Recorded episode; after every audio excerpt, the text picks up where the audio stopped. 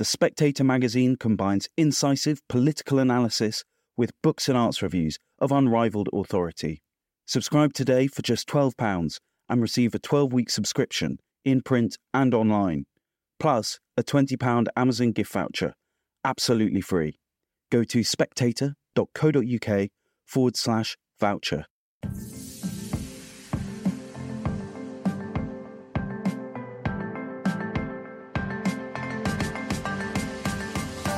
Hello and welcome to Chinese Whispers with me, Cindy Yu. Every episode, I'll be talking to journalists, experts, and longtime China watchers about the latest in Chinese politics, society, and more. There'll be a smattering of history to catch you up on the background knowledge and some context as well. How do the Chinese see these issues? Have a listen to this. 你食饭咗未？你好饭未？你可吃饭了？你吃饭没有？吃饭了没有？恰个饭的吗？那吃饭噻。 吃了吗？讲天，你吃饭了没？你吃饭了不？你吃了吗？吃饭了吗？你食饭了吗？吃饭了没得？ I took this clip from travel YouTuber Monkey Abroad, who vox popped people from different corners of China to ask them to say the phrase, Have you eaten yet? 你吃饭了吗? in their home dialect. As you can hear, these phrases didn't all sound very alike to the Mandarin that I've just said, or indeed to each other. This episode is all about the very many different languages or dialects or accents found across China, which is perhaps no surprise given the country's geographical span is about the same as the continent of Europe. The Chinese call these fangyan, and each Chinese person will likely be able to speak at least one fangyan while also understanding Standard Mandarin, which is the official language of the People's Republic. It means that the Chinese are more multilingual than you might think. But it also means that the question of language is inherently a political one too. Standard Mandarin, in fact, has a relatively short history, created from the desire of the country's founding fathers to unify the spoken word in a huge country. So, how did Standard Mandarin get created? Does it threaten Fangyan from different regions? And how do these languages, if they are indeed separate languages, impact a sense of national identity? Joining me today to talk about language and nationalism is Gina Tam, a historian and author of Dialect and Nationalism in China. Gina, welcome to Chinese Whispers. Thank you so much for having me on. Now, to start with, I wondered if you could give a brief history of the official language of the People's Republic of China, what we commonly call Mandarin or Chinese, but is in fact a relatively new thing, standardized Mandarin Putonghua. Tell us about it. Absolutely. So I think when we want to think about when there started to be a standard Chinese language or one oral language that is standardized and represents the nation in the entire in its entirety, we have to think about when we start thinking about China as a nation state altogether, right? So we often think of China as having a really, really long history. And the people who have lived in China and have had like a state that they see as like a unified governance, um, off and on, depending on when we're talking about, is a really long history. But the idea of a nation state, right, which is sort of independently sovereign in a country or in a world of nation states, right, where everybody is a citizen and is unified by one particular identity, that's relatively new. And to, to situate when we have that, we have to think about sort of the late 19th century. Um, in the mid 19th century, the Qing dynasty loses a war to Britain and is suddenly subject to a series of defeats at the hands of Western powers um, and having its sovereignty threatened by Western imperialism, right? And and by the time at the end of the 19th century, Japanese imperialism as well, right? And so there's this urgency that you get among Chinese elites that right like that, that, that there's the sovereignty and their power is being threatened and that in the world that they're living in right now sovereign nationhood is how you survive right? And they talk a lot about all of the different things that will give them sovereign nationhood, but one of the things that comes up a lot is is a fear that people of China don't think of themselves as Chinese. And a criticism that a lot of Western countries throw is at China is saying, like, well, there's this China is this country, but like there's no Chinese language, right? So like everyone speaks something different. There's a written standard that a lot of people use, which I don't know if we'd call it a standard, right? But there's a written tradition, but not everybody reads it. And it's also not really tied to an oral language.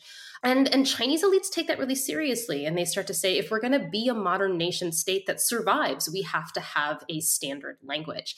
Now, there's a lot of ideas thrown around about what that standard language would be. And in the early days, there's a lot of talk about the fact that, like, maybe there's not just one language spoken in China that can represent everybody, right? Because we have lots of Chinese languages, right?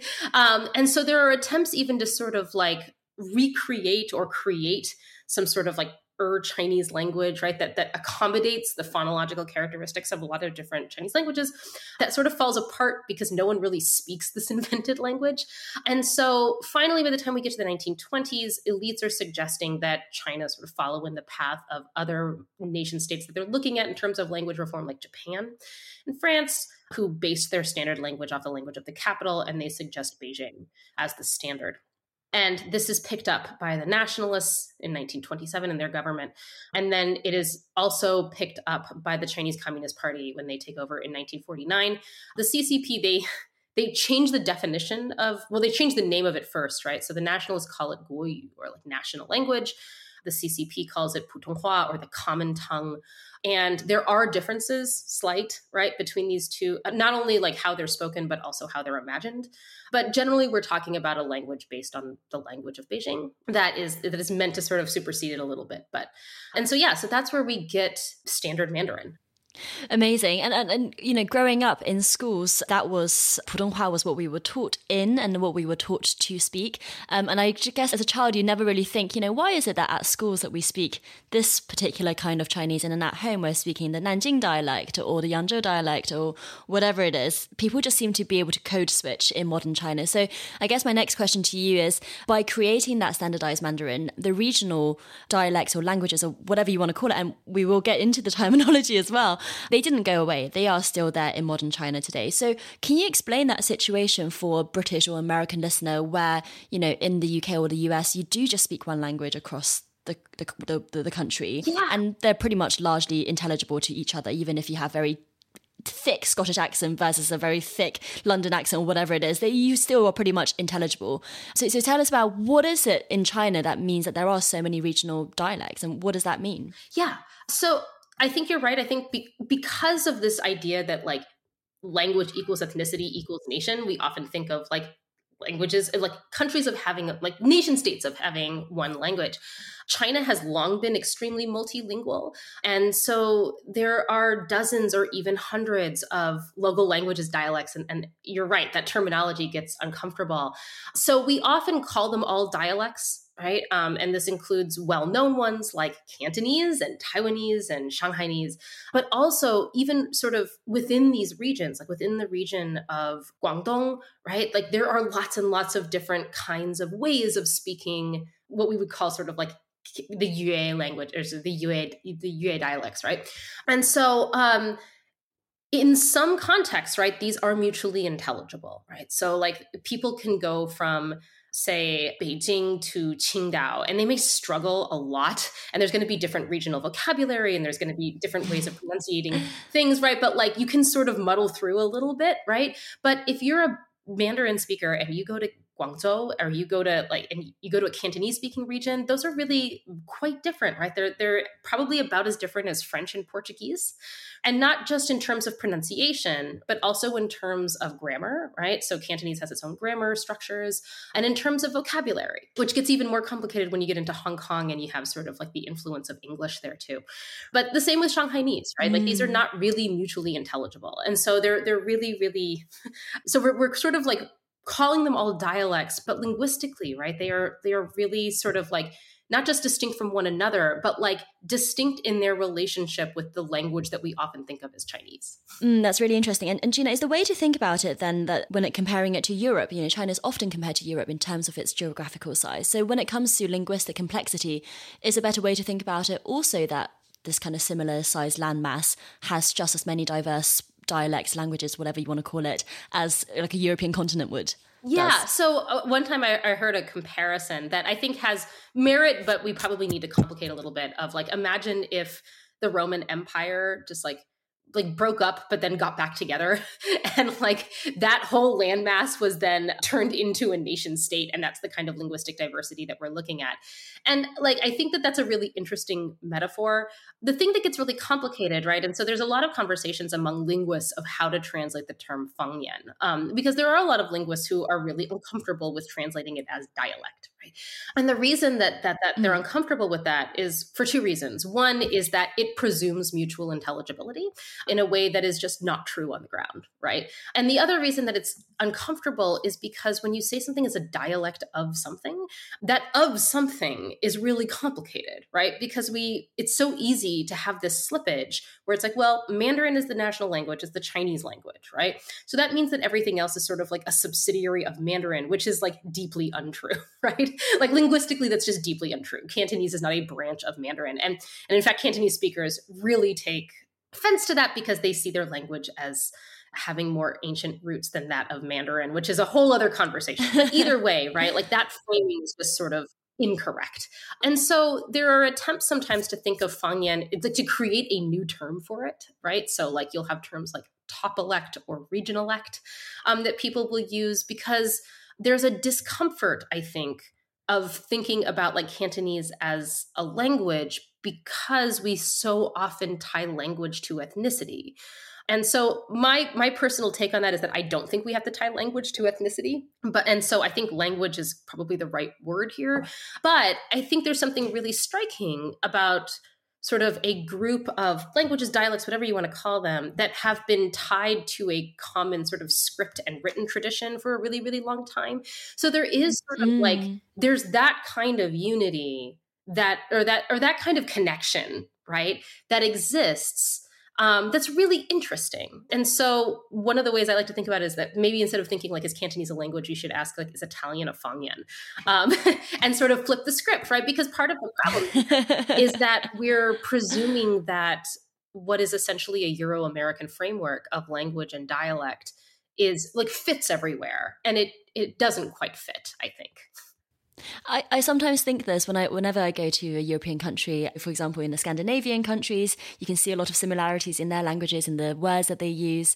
And similarly for Italian and Latin, you might say, or Spanish and Portuguese. But I don't want to offend any European listeners of the podcast. But we are talking about, you know, I, I did find it very striking in your book when you said that Shanghainese and Cantonese and Standard Mandarin are as different to each other as Spanish and Portuguese and French, and yet we count those as separate languages when we when we study in schools in the in the West. But in the in China, people are often just expected to be well, if those are languages, they're bilingual or trilingual or more. Yeah, um, which I just think is such a fascinating. As you say, it doesn't quite map across. Yeah, it's and it is really interesting and like any metaphor we use is going to be imperfect right? Um, i always wonder if there are, are, are, spanish and portuguese speakers out there who don't like that metaphor all that much. And so like all metaphors are imperfect but to me sort of one of one of the things that gets really troubling about this right is that you have academics who are trying to find like the exact right term here. And i think that the sort of goal of taking china out of the euro-american framework right and like looking at it on its own terms is really valuable. The problem to me of sort of like trying to not call like cantonese languages and stuff like that is that ultimately when we're thinking about the dialect language dichotomy we're thinking about it in like it is ultimately a question of power right? Um, and then to me if there's like sort of anything that comes out of this conversation for your listeners i hope it's that right? And so languages denote identities and therefore deserve investment in their preservation, their celebration, and their everyday usage, right? We think languages should thrive, right? We should teach them in schools. We should teach them abroad, right? Um, whereas dialects are often considered lesser than or subsidiary or branches of a language um, that don't deserve investment. Um, and it's fine to not invest in them because, like, I mean, it's like, well, we're already teaching this language. Why do we need to teach this dialect too? Right? And so, on a very practical level, whether we're trying to get the sense of like how linguistically different are these modes of speech and such like that, at the end of the day, the problem to me of calling every all of these like sort of regional languages dialects is that it robs them of that power and makes it kind of okay to not invest mm. in their preservation. And these are people's mother tongues. These are these are these mm. matter to people. Um, they're really they're at the heart of of sort of who they are. And so the term dialect sort of like i think creates a like normalizes a permissibility of not caring about it and that to me is is like just on sort of like a political practical level the problem of calling them all dialects And, and this is the crux of why I think this topic is so important, is because we're not just having a linguistic conversation here, you know, splitting hairs about what counts as a dialect or a language, or isn't it interesting that China has so many of these, but actually the political implications and the implications for national identity here. Um, but before we go further with that, Gina, maybe you can just explain, you know, at the beginning you gave a brief history of how Putonghua came about, but then how has it become prevalent? Because it has had the force of the state behind it, hasn't it? The state has very much, under the People's Republic of China, very much try to make it the lingua franca, as it were. Tell us about the processes involved in that. Absolutely, right. So early on, right, there's the stating that this is the national language and then there's making it a national language right and so some a lot of these policies start before 1949 with the kmt the huge focus is on education right the idea is that we're never going to get like 70 year old grandmas to change the language they speak every day right but we can teach it to kids there's a lot of debate about how um, effective the KMT education policies were, but there's an attempt to sort of introduce the national language in schools. Another interesting part of this is that because um, most of these regional languages share a script, that you like the script actually facilitates multilingualism in China. Um, and so there are also attempts to standardize how to write out its pronunciation. Today, there is one that we generally use most commonly, and that's Pinyin, that was created by the CCP.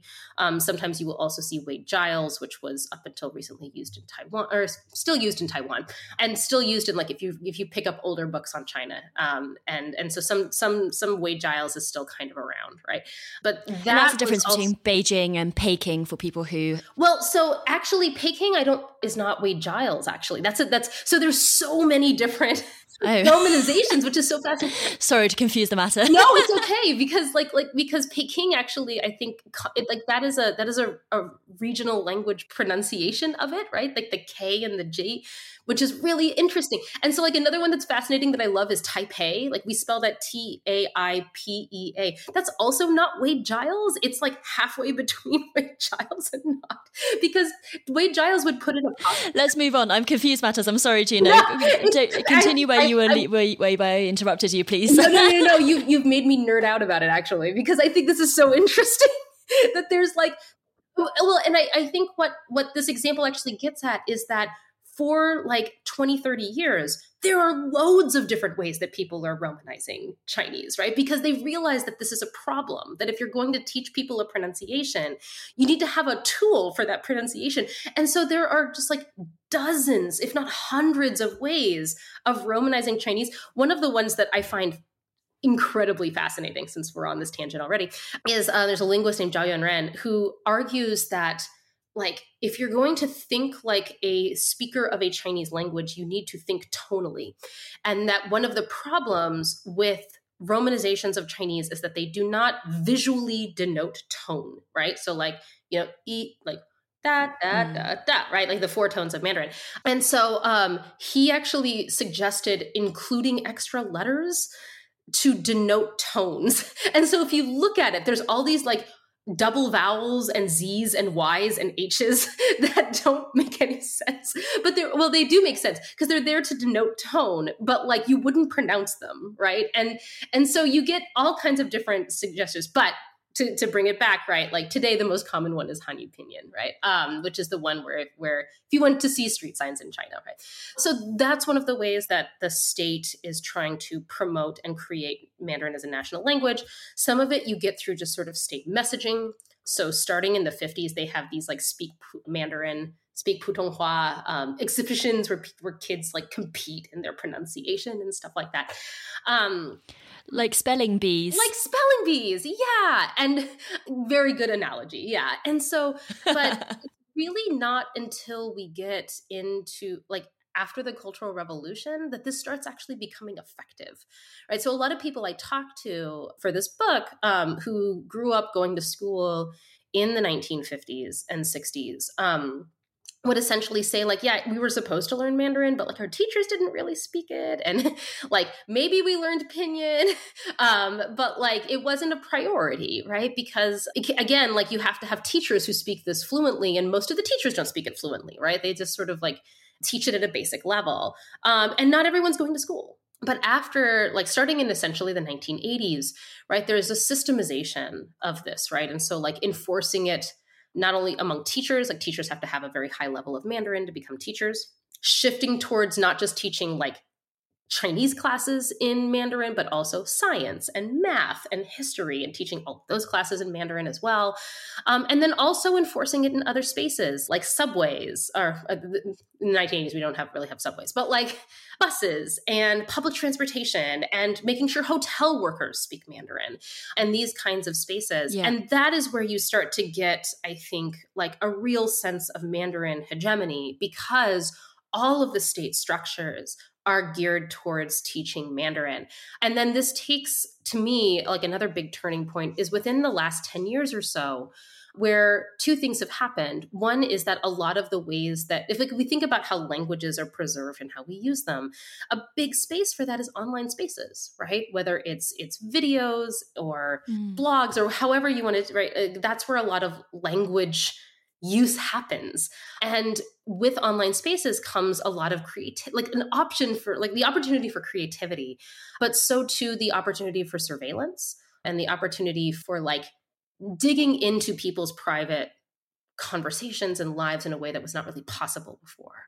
And so what I think we've seen in terms of how like what kinds of structures are geared towards Mandarin hegemony that has increasingly become online spaces which create sort of a new level i think of like interference in how people preserve like at some point you can't help what people are speaking at their kitchen table. Um, but if you can make it difficult for them to create videos and content in languages besides Mandarin, which is true now, right? It's it's not impossible. Like plenty of people create content in other languages, but the more sort of like prominent you are on social media and, and these kinds of platforms, the more likely you will get pushback if you're not speaking Mandarin right um, and so so that to me can i ask you to elaborate on that uh, with some examples because I, have never heard of that before that that social media what do you mean by that are, are influencers who are speaking in putonghua being prioritized over those who speak Fangyan? Is that what you're saying? And and do you have any examples of that? So I that as far as sort of like the promotion algorithm of like Douyin, I don't know. But here's what I do know. So a couple of years ago, there was a sort of like blow up, I guess you could say, of Cantonese content creators who were getting messages in the middle of their videos and being asked to speak Mandarin rather than Cantonese, and basically not being able to upload their videos because of that. And so um, this got a lot of, you know, like this kind of went viral. It's like, what? We can't even produce videos in Cantonese anymore. Um, and when asked about it, ByteDance essentially said, like, we don't have enough Cantonese speakers in our censorship wing, right? So like we can't vet the videos for them adhering to China's censorship laws. And that to me is really fascinating, right? Because they're not sitting here and saying like you can't speak Cantonese. They're simply saying we haven't created the infrastructure so that Cantonese content creators can like use this platform, right? And so if you sort of like I at some point did some searching on like Douyin videos um, for like Fangyan videos. You will find them, so it's not impossible, right? There are a lot of videos where people will compare Mandarin to Fangyan, which I think is really really interesting, right? But there are enough public pressure campaigns, I think, on not just people on like social media, but also like artists and singers and such to use Mandarin instead of local languages, right? So there was like like like the rap of China, there was some pressure for people to rap in Mandarin as opposed to in their local language, right? Um, there's enough pressure there that I think that that that that creates sort of a culture of Mandarin hegemony. That's so interesting. I, I, don't. I mean, a couple of years ago was also when the Hong Kong protests were really going down, and of course, as listeners know, Cantonese is the language spoken in Hong Kong, so I can imagine that was a very politically sensitive time. I'm not sure I really buy ByteDance's excuse that they don't have enough manpower to censor in Cantonese. I mean, it is, you know, it's, it's the mean, second most. Oh, is it? Isn't it? Is it the most popular fangyan in in China? I mean, they could definitely hire more or use AI indeed yeah. to um, flag things up. But oh, I think it sounds more like it's as you say, it's more about hegemony yeah. and about promoting Mandarin over Cantonese. I mean, um, so as a me, political statement rather than anything else. Yeah. So like to me, there's there's two ways to think about this, right? Um, um, so one of them is that like I agree with you that I'm not sure I buy it as like an oops oversight kind of thing. But I kind of do buy it as a like, we shouldn't have to do this, right? Because like we have a language. Why, mm. why do you why would you want to use something else? Right. And the reason I think that is that I remember around the time of the white paper protests, it was a little bit before that actually but there were there were online protests right of like people who would criticize zero covid policies and get those posts taken down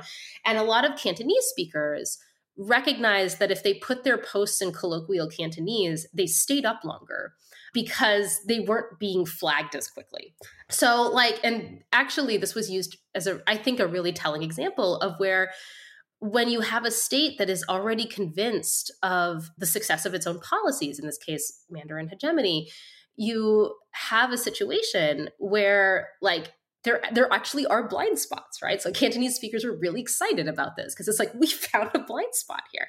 So that to me seems reasonable. To your question of is it the most popular spoken Fangyan? That's a really difficult question to answer, right? Because it sort of depends on where mm. you draw the line about what what counts as a separate Fangyan mm. and what doesn't. Certainly, if we're sp- thinking of sort of like like Cantonese is certainly one of the most well known. It also has, to me, the most structure.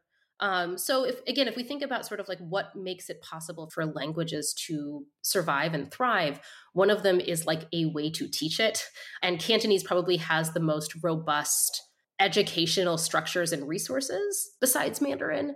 So there is that, right? Um, but then, like, if we consider sort of like, because sometimes we'll use Mandarin to mean Guanhua, which is like the Guanhua Fangyan region, which stretches all across northern China, right? If we consider that whole region like one Fangyan region, then that's like population wise very high. But then, like, within that, there are lots of different. So ultimately it's how you would answer that would depend on where you draw the line around what is separate and what is not Yeah, absolutely. But I would say it's one where it is probably one of the most valid contenders to be had to have the label of language because yes. of how not intelligible it is to just your, your Mandarin speaker. You can't just it's not just a different way of hearing things. Yes. It's literally different pronunciations compared to let's say you know the Dongbei accent like northeastern accent or, or, the Nanjing accent indeed. Oh I, I, see I'm falling into it now calling it an accent but yeah. that's also loaded. no it's I mean, um, these, are, these, these, are, difficult things to like sort of dr- circumscribe right? But absolutely right? And and like not only and, and sort of thinking of other ways that languages survive and thrive right? There's a whole entertainment industry that is Cantonese speaking, right? So there's Cantopop, um, there's Cantonese movies, and then the other sort of thing is that abroad, right? Um, and there are a lot of spaces outside of the PRC where Cantonese is the primary Chinese language, right? Um, like San Francisco is one of them. And so it has an, a very high number of speakers abroad as well. And so um, all mm. of these things put together, right? And then there's the city of Hong Kong, right? Which has seen Cantonese as its lingua franca since it, like since British colonialism, right? And so, um, so yes, I think that it, it certainly has a lot more structure, and because of that, has been able to like be preserved and thrive in a way that a lot of other Fangyan have not. And to your point about it, how relevant it is for identity, Hong Kong is such a good case of that because when you talk to Hong Kongers who are unhappy with the way that the city has gone down in the last, well, pick pick any number of years, um, one of the things that they often talk about is Mandarin teaching in schools. That's one of the top things that they are concerned about when it comes to erosion of Hong Kong identity. Tell us about that. Yeah. So uh, in in thinking about sort of like language and identity, right? Um, I think one of the reasons that you get a lot of state rhetoric that really push the idea that Fangyan are not languages, and in particular that Cantonese is not a language, is because I think that there is like a very clear recognition from the PRC state that language and identity go hand in hand, and they find identities that run counter to sort of like this Chinese identity that is tied to the PRC state, that is that that ties ethnicity to nation to loyalty to the state into sort of one unified Chinese identity, they find anything counter to that to be really threatening, right? And so I think that there is, um, especially since 2019, but you're right, like before that, Cantonese was used both subtly and directly as a language of protest, right? As a way to either sort of denote a specific Hong Kong identity that is separate and distinct from Chinese or an alternative Chinese identity, right? So, like, I don't know if nationalism is the right word. I would argue it's not, right? But at least sort of like a distinct identity, right? That is actively not Chinese. But you'll also see sort of pride in Cantonese as used to sort of reclaim the moniker of like a cultural Chinese identity away from the state, right? That like Cantonese is a really old language that it has ties to Tang Dynasty poetry that like if you if you read Tang Dynasty poetry in Cantonese it rhymes better than it does in Mandarin and so therefore has sort of like ties to Chinese cultural touchstones that are better than Mandarin. Uh, for a while I saw a lot of memes circulating around Facebook where it's like Mandarin's only 100 years old but Cantonese is 2000 years old and like I could be really I, I have been right critical of the historicity of these claims but the, their existence to me is fascinating because it shows how people are pushing back against the idea of the Chinese state defining what it means to be Chinese, controlling what it means to be Chinese, and tying it to Mandarin, right? And so Cantonese in that way has been upheld as a way to push back against the PRC state. Absolutely. Um, and what about Fangyan across mainland China then? I mean, one of the reasons I'm so fascinated in this is because a couple of years ago I started realizing, gosh, I can't, I can't actually remember how my grandmother's ancestral Fangyan is spoken. You know, she she brought me up quite a lot when I was little, and she comes from Yangzhou, a southeastern city, and that's the Fangyan that we used to speak growing up. But then it occurred to me, I, I can't actually remember how to speak that. I can still understand her when she says it, but I, I couldn't remember it myself. So it, it triggered in me this kind of need to feeling that I have to preserve that oral part of my culture. So is, is Fangyan in other parts of the country in mainland China also at risk of dying out? That's a great question. Um, to me, one of the ways I like to reframe that question is I think we often think of languages as dying, which is a natural process right? I think we should think of them instead as being let to die. Because I think then that way we're talking about it being an active process, right? So preserving languages is active and choosing not to is also active. And the reason I, I like to frame it that way is because that way we can sort of say, like, are they at risk of being not invested in. Yes, very much so, right? So I get a lot of people after talks that I give who talk about this who say like I never learned the language of my grandparents. I wish I had, right? And I think that there is a mourning of the lack of structures to make that possible. So the Cantonese I think is rather unique in how it has fueled a kind of identity that is quite political, right? But there is pushback among speakers of lots of different Fangyan against this lack of investment, right? Against what they see as sort of the slow death of their regional languages that is being let to happen, right? And so in Shanghai, you see some of this, right? You, you see people sort of protesting the lack of, of structures to learn and speak Shanghainese. In Sichuan, you have sort of like a, a, a, great local rap culture that often sort of like lionizes how how wonderful it is.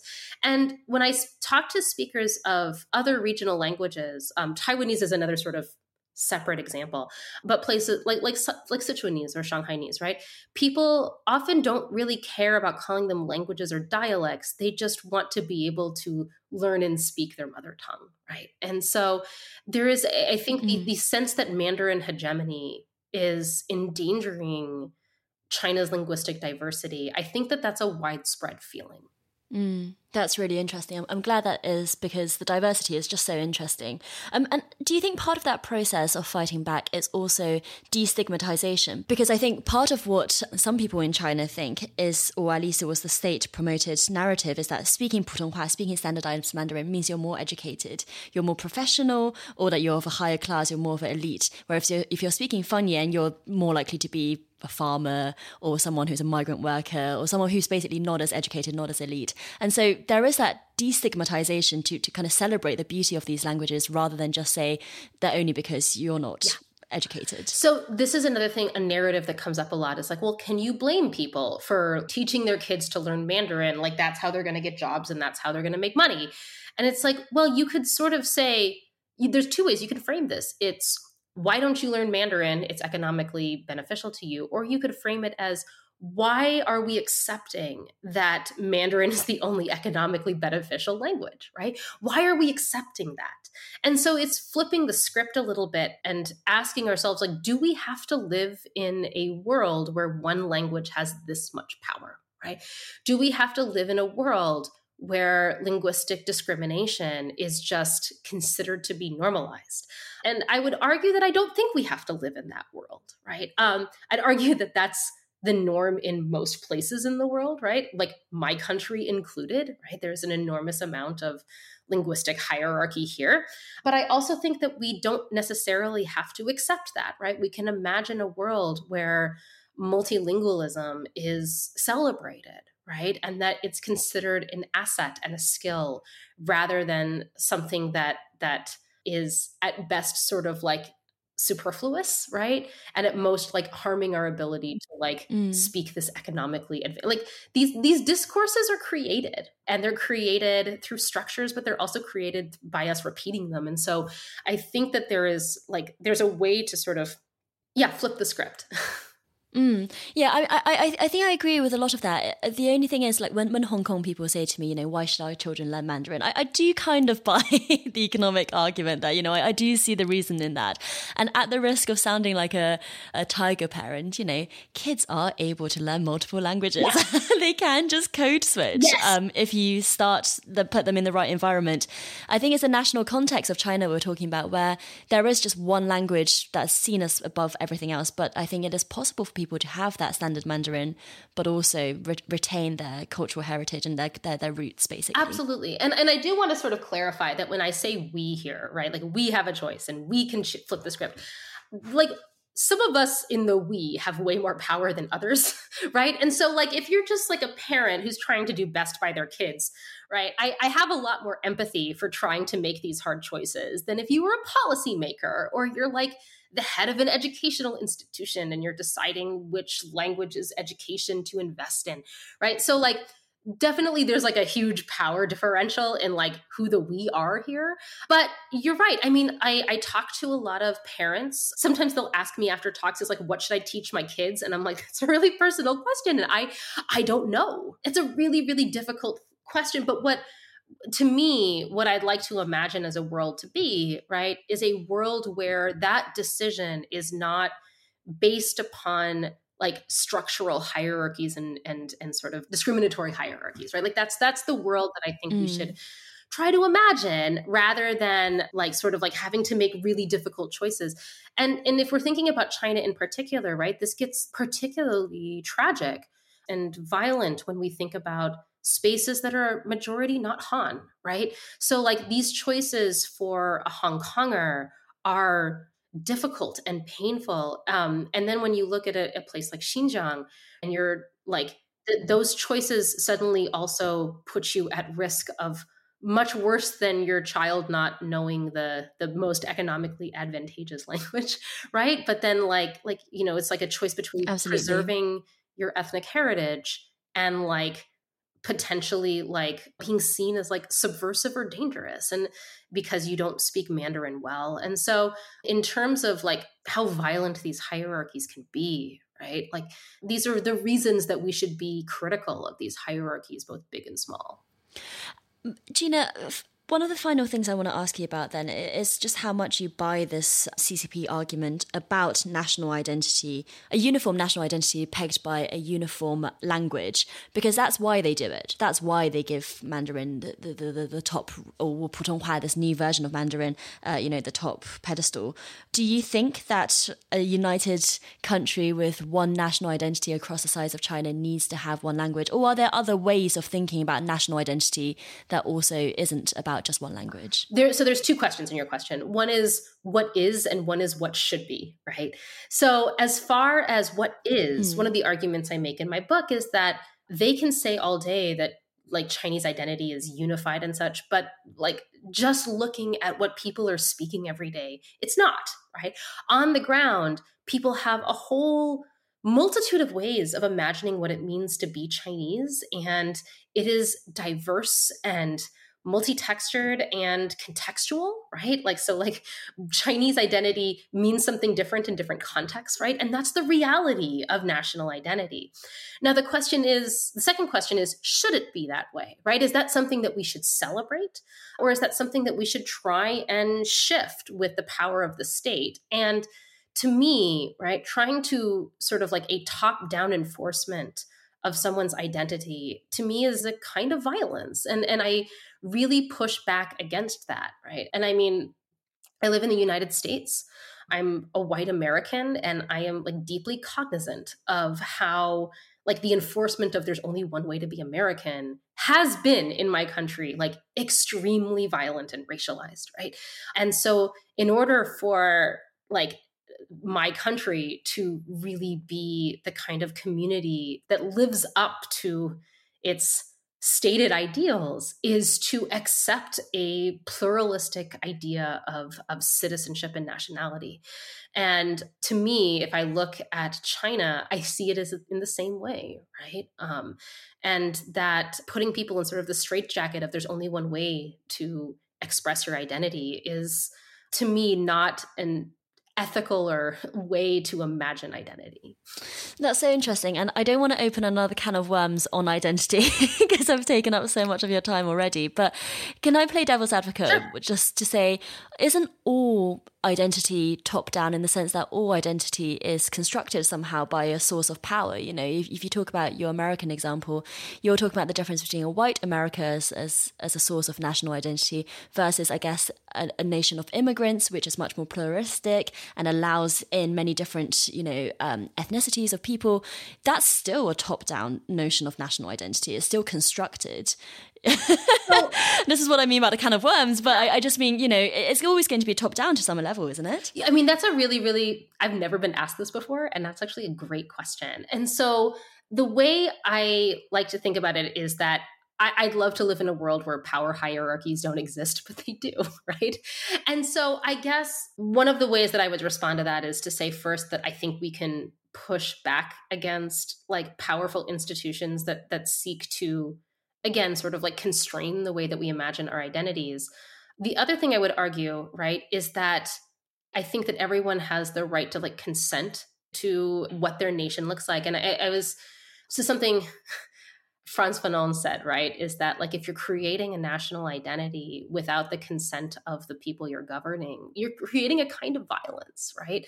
And so um, I think about that a lot in terms of like Hong Kong, right? And it's like there's this this insistence that Hong Kong is part of China and and therefore just has to be Chinese. And it's like, well, if you're taking a former colony and you're not like allowing them to be a part of the conversation of what it means to be Chinese, then that is imitating the colonial power structures, right? And so I think that you're right. There are people in the United States who don't want to be considered a country of immigrants and who do not want to be considered multiracial. And so there's there's never going to be a lack of power hierarchies, right? But I, I think that there there has to be a consideration of like the people that are being included in this identity, I think need to have the right to consent to what that structure means, if that makes sense.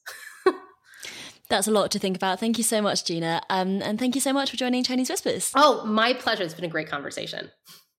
Thank you for listening to this episode of Chinese Whispers. I hope you enjoyed it. If you're listening to this podcast on the Best of the Spectator channel, remember that Chinese Whispers has its own channel as well. If you just search Chinese Whispers wherever you get your podcast from, you will always get the latest episode first there.